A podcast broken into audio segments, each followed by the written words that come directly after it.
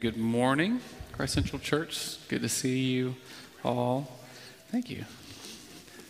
As Erica said, my name is Timothy. I'm one of the pastors here at Christ Central. Grateful to be gathered together on this Palm Sunday morning. Before we dive into God's Word, I do have a quick announcement for you. It has nothing to do with Holy Week. Um, starting in two weeks, uh, just like Pastor Daniel did last summer, I'm going to be going on sabbatical. Uh, this is a time uh, that the church has set apart for me for intentional rest. Uh, the goal here is sustained, healthy, lifelong ministry. Uh, the, the hope would be that I would be able to serve you and love you better on the other side. Uh, so I'm really grateful for that. There'll be a letter that'll be going out later this week that explains that in more detail. But I did just want to take a moment uh, while I had the stage and just say thank you to the leadership of our church uh, that prioritizes the health of us pastors and is giving me this opportunity for some, some much needed rest. Really grateful. And also wanted to say to you, uh, the congregation, uh, that I will miss you. Uh, I am coming back, I promise. And I look forward to sharing with you the ways in which God works in my heart, in my life, in my family over this season. So that's a little announcement there. Uh, now I'd love to lead us now into this time together in God's Word. Uh, as Daniel mentioned, it is Palm Sunday, uh, the beginning of Holy Week, where churches all over the world are reflecting upon this day when Jesus rode into Jerusalem for the very last time. And this morning we're going to be looking at Matthew's account of what is often referred to as the triumphal entry. Uh, we I looked at this passage with you years ago, and so I'm excited to look at it again. A quick note that the bulletin is wrong. We're actually going to be in Matthew's gospel, not Luke, so you can follow along on the screens or on your Bibles. But I'm going to invite you now, if you're able to stand, uh, for the reading of God's Word. This is Matthew chapter 21, verses 1 through 10. Now, when the disciples drew near to Jerusalem, and came to Bethphage to the Mount of Olives. Then Jesus sent two disciples, saying to them, Go into the village in front of you, and immediately you will find a donkey tied and a colt with her. Untie them and bring them to me. If anyone says anything to you, you shall say, The Lord needs them, and he will send them at once. This took place to fulfill what was spoken by the prophet, saying, Say to the daughter of Zion, Behold, your king is coming to you, humble and mounted on a donkey, on a colt, the foal of a beast of burden. The disciples went and did as Jesus had just directed them. They brought the donkey and the colt and put on them their cloaks, and he sat on them. Most of the crowd spread their cloaks on the road, and others cut branches from the trees and spread them on the road. And the crowds that went before him and that followed him were shouting, Hosanna! To the Son of David. Blessed is he who comes in the name of the Lord. Hosanna in the highest. And when he entered Jerusalem, the whole city was stirred up, saying, Who is this? The prophet Isaiah says, The grass withers and the flowers fade, but God's word endures forever. Would you pray with me? Heavenly Father, we thank you for your word. We believe your word is true. I ask, God, that you would now speak to us through your word. That as we spend time together in this book, that you would meet us here, that we would encounter you, the living God, and be transformed. Father, give us eyes to see, ears to hear, and hearts to understand. In Jesus' name, amen. You may be seated.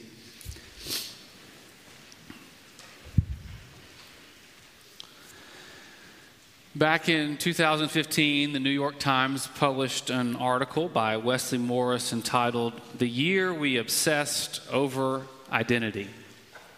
In this piece, Morris unpacks how our culture has become infatuated with, with self, obsessing over the question, Who am I? And not surprisingly, seven years later, our society is still pining over the very same question.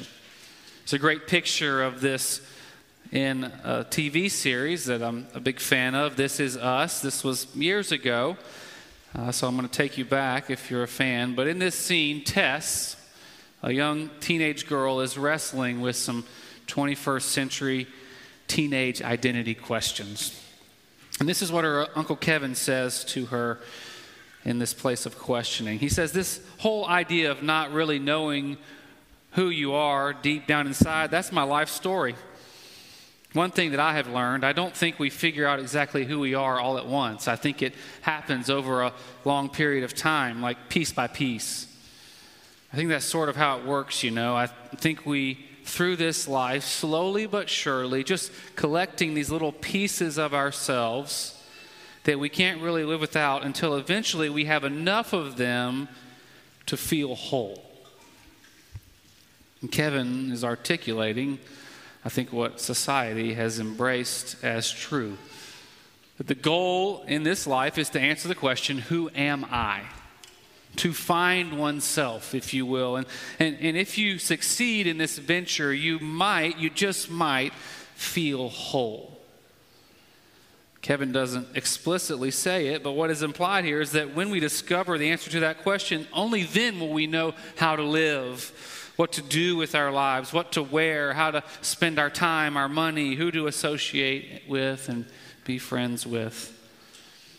That to know who you are answers all of life's other important questions. And don't get me wrong, I'm, I'm not saying that answering the question, who am I, is insignificant or unnecessary. However, the Bible is built upon the fundamental proposition that who I am is not the most important question in this life for you to answer. The Bible asserts that far and away the most important question for us to answer is not who am I, but instead the question that is lingering at the end of our text who is this?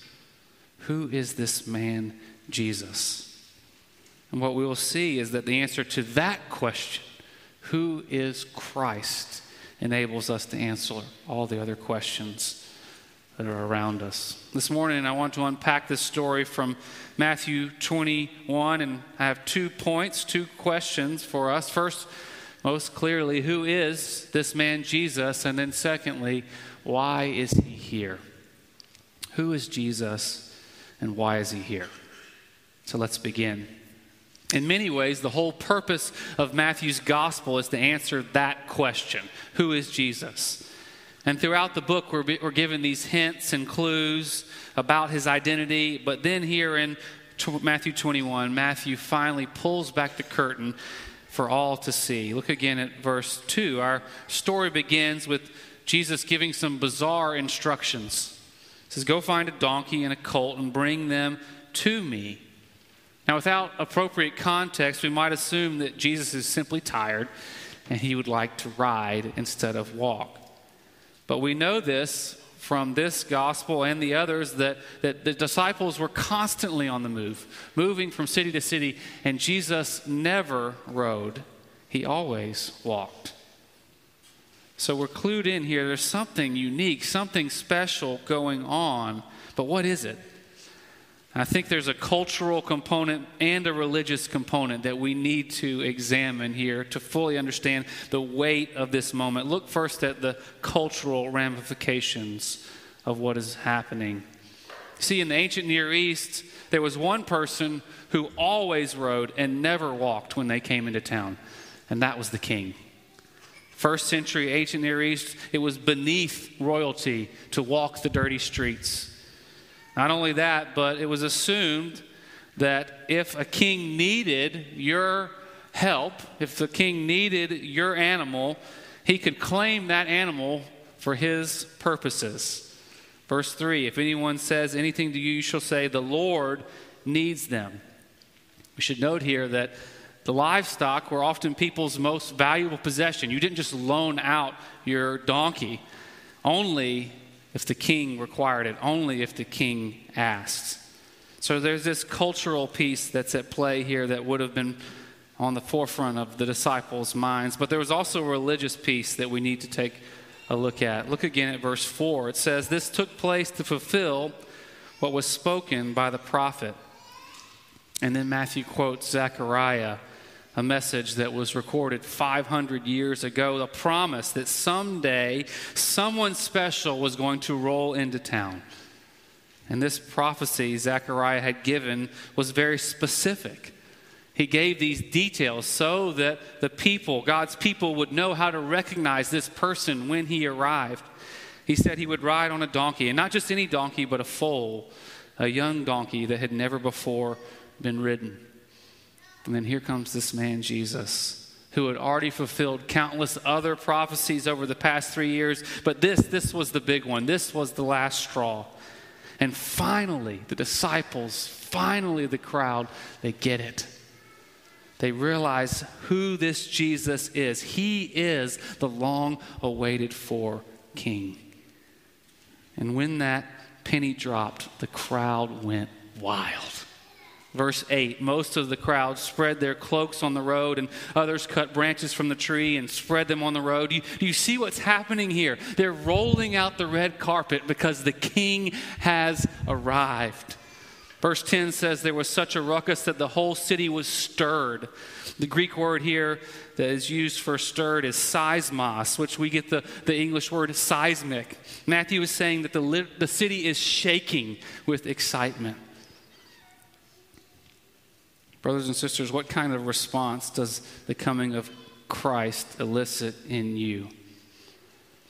It's so easy to get bored with his story, isn't it? If you've been in church, you've heard this many, many times. You've probably seen the flannel board Jesus riding the donkey. I can confess, after the past two years, excitement for me is pretty hard to come by. And yet, I refuse to let this moment pass me by. And I want to encourage you and challenge you to do the same. We can't make our hearts get excited, can we?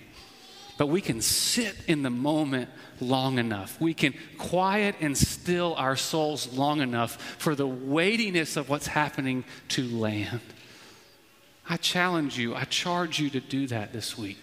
To sit in this story that is so familiar, that is so ordinary and allow the weight of what is being spoken here to hit you.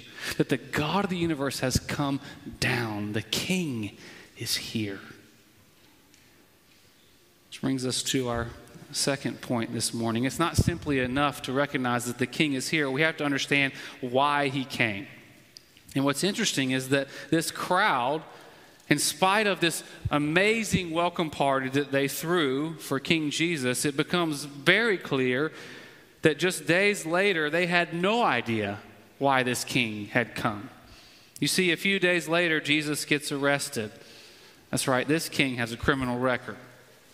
And when that happens, just as quickly as the crowd had jumped on the Jesus is King movement, they jump right off and they bail on Christ. Soon after he is arrested, the crowd that rolled out the red carpet gathers again around Jesus. Instead of saying, Hosanna, they say, Crucify him. Not just the crowd, though. Jesus' own disciples bail as well. As soon as he's arrested, every single one of them heads for the hills. Even Peter, the leader of the pack, three times denies that he even met the man. What happened? How did this, how did Jesus so quickly go from royalty to rubbish? I think the answer has to do with misguided expectations. These people didn't understand why the king had come. Think about the role of the first century king. The role of the king in the first century was to deliver and protect. You've got all this flux. The, the nations are battling against one another. There's always military conquests happening. And so the king has a very specific and simple task deliver and protect. And you can see why the Jews were excited. Here comes this man, Jesus, riding into town, and he seems to fit the description. He's born in Bethlehem, family of David, even these little bitty minutiae of prophecies that, that Zechariah and others had made. He fits all of them.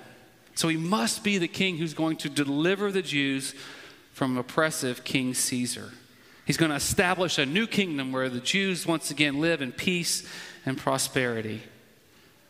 But then the king gets arrested.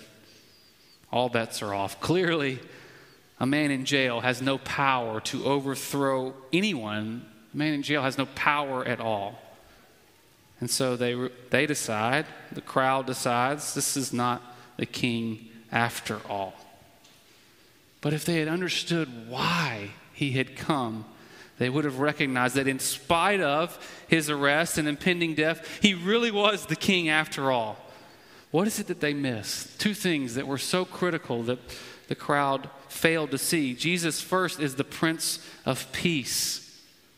What kind of king is he? He's the Prince of Peace. Jesus carefully chooses this prophecy in Zechariah.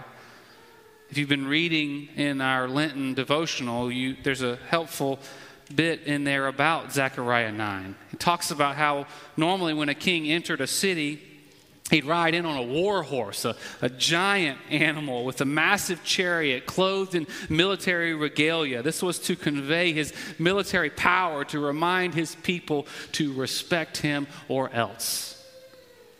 However, there's one instance when the king would not show his power and might.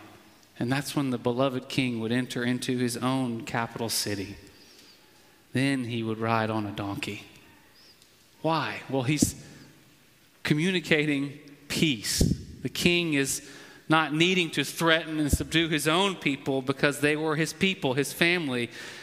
He was showing them his love and care and respect for them. By choosing this prophecy, Jesus is revealing what kind of king he will be.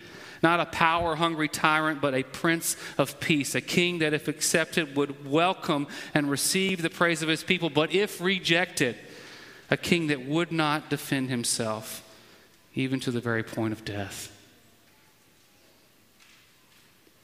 The crowd missed not only that Jesus was the Prince of Peace, but also that he came to bring a different kind of rescue It would have made no sense to the first century Jew that they would have only been familiar with a king who comes in power, who comes with force.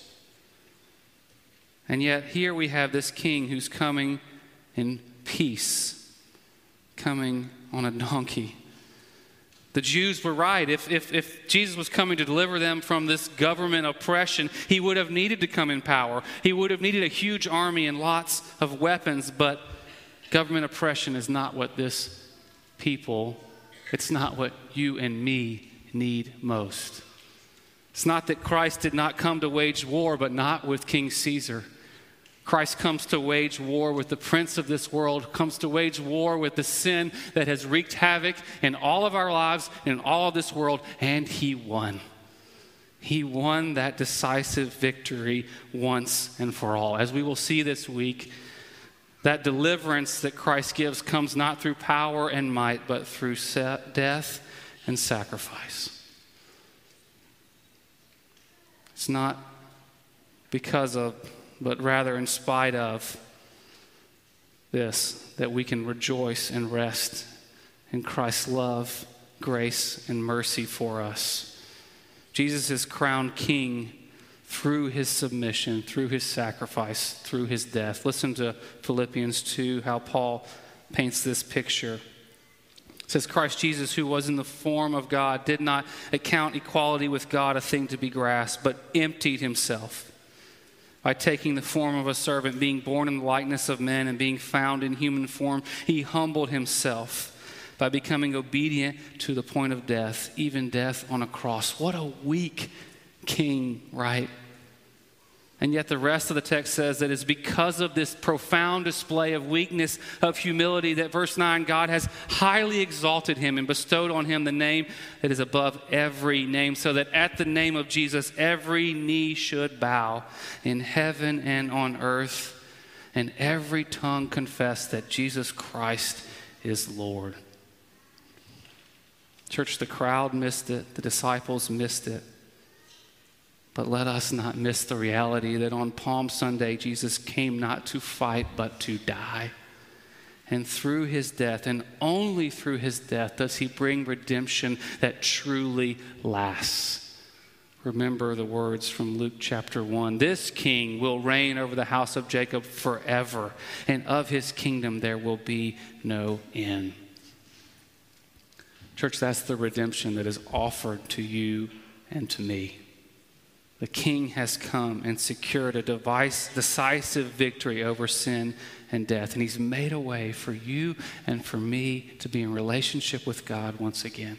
That is why He came. And that is why we rejoice on this day and always, because the King is on His throne and His throne lasts forever and ever. Amen? I want to conclude by asking each of us an important question. Jesus makes clear here that he is the long awaited for king. But the question for you and me is Jesus your king? Is Jesus your king? Most of you are probably familiar with the late Larry King, one of the greatest interviewers of our time. Everyone who was anybody was sometime interviewed by Larry King. And one day, someone was interviewing Larry King and asking him about his life and his career. And he asked this question. He said, Larry, if you could interview anyone, who could it be? And his response, it might surprise you, Larry said, Jesus Christ. And the person was a little bit dumbfounded and responded and said, Well, Larry, what would you ask him if Jesus was sitting in front of you? And Larry said, I'd ask him if he was indeed virgin born because the answer to that question would define history. What Larry King, of all people, was saying is that if Jesus really is the Son of God, if he really is the King of Kings, it changes everything.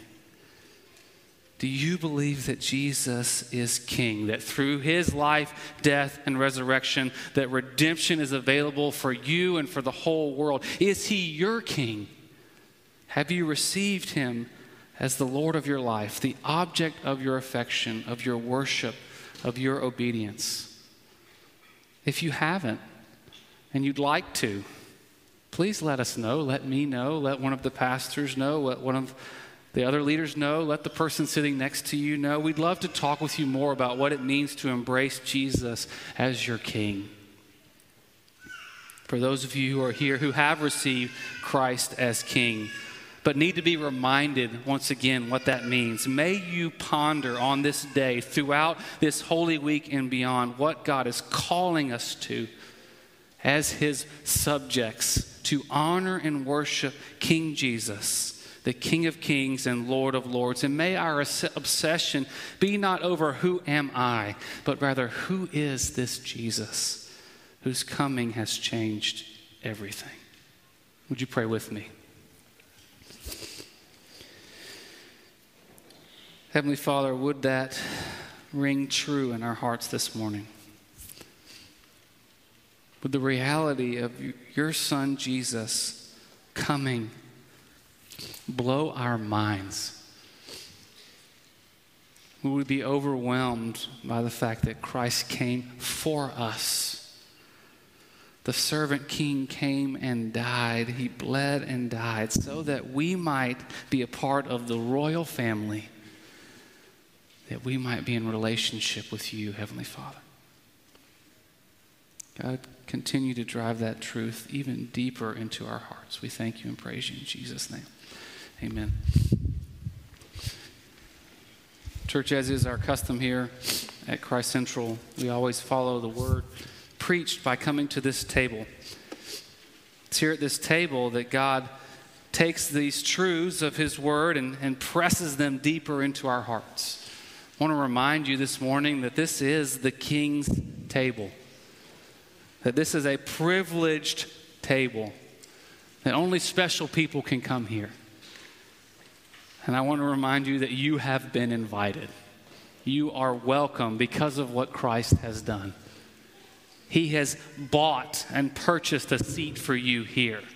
And we come, and these are the victory spoils we get to fellowship with God forever and ever and ever because his kingdom will never end. And so I invite you this morning to come to fellowship and feast, to be reminded of what it cost for us to be at this table, and allow that to warm our hearts and fill us with love and gratitude once again. If you're here this morning and you wouldn't identify as a follower of Christ, I'm so glad that you're here. I hope that you'll keep coming back. It's a great time to be checking out church, a great time to be uh, taking a peek at this uh, community. Please keep coming back. Bring your questions, bring your doubts. If you want to talk more about what it means to be a follower of Christ, love to talk with you. There's a lot of people here that would love to sit down and have a cup of coffee with you and, and hear more of where you're at. But just keep coming back and journeying with us. Uh, but you don't have to pretend to be something that you're not. If that's where you're at, you're welcome to remain seated during this part of the service, and, uh, or you can come forward and just make this motion. We'll say a quick prayer of blessing for you. But if you're here this morning and you want to be reminded once again of the arrival of King Jesus, why he came, then come. Come to this table. Feast on this meal. Allow God to meet you here. I do now want to invite us to prepare our hearts for this meal. The way we do that, one of the ways we do that here at Christ Central is through the Apostles' Creed, through reciting to ourselves and to one another what it is that we as Christians believe. And so I'm going to invite you to do that with me. The words will be on the screen on either side and also in your bulletin. But let's, let's confess our faith together. Christian, what do you believe? I believe in God the Father Almighty, creator of heaven and earth and in Jesus Christ, his only Son, our Lord, who was conceived by the Holy Spirit, born of the Virgin Mary, suffered under Pontius Pilate, was crucified, died, and buried. He descended into hell. The third day he rose from the dead. He ascended into heaven. He is seated at the right hand of God the Father Almighty. From there he will come to judge the living and the dead.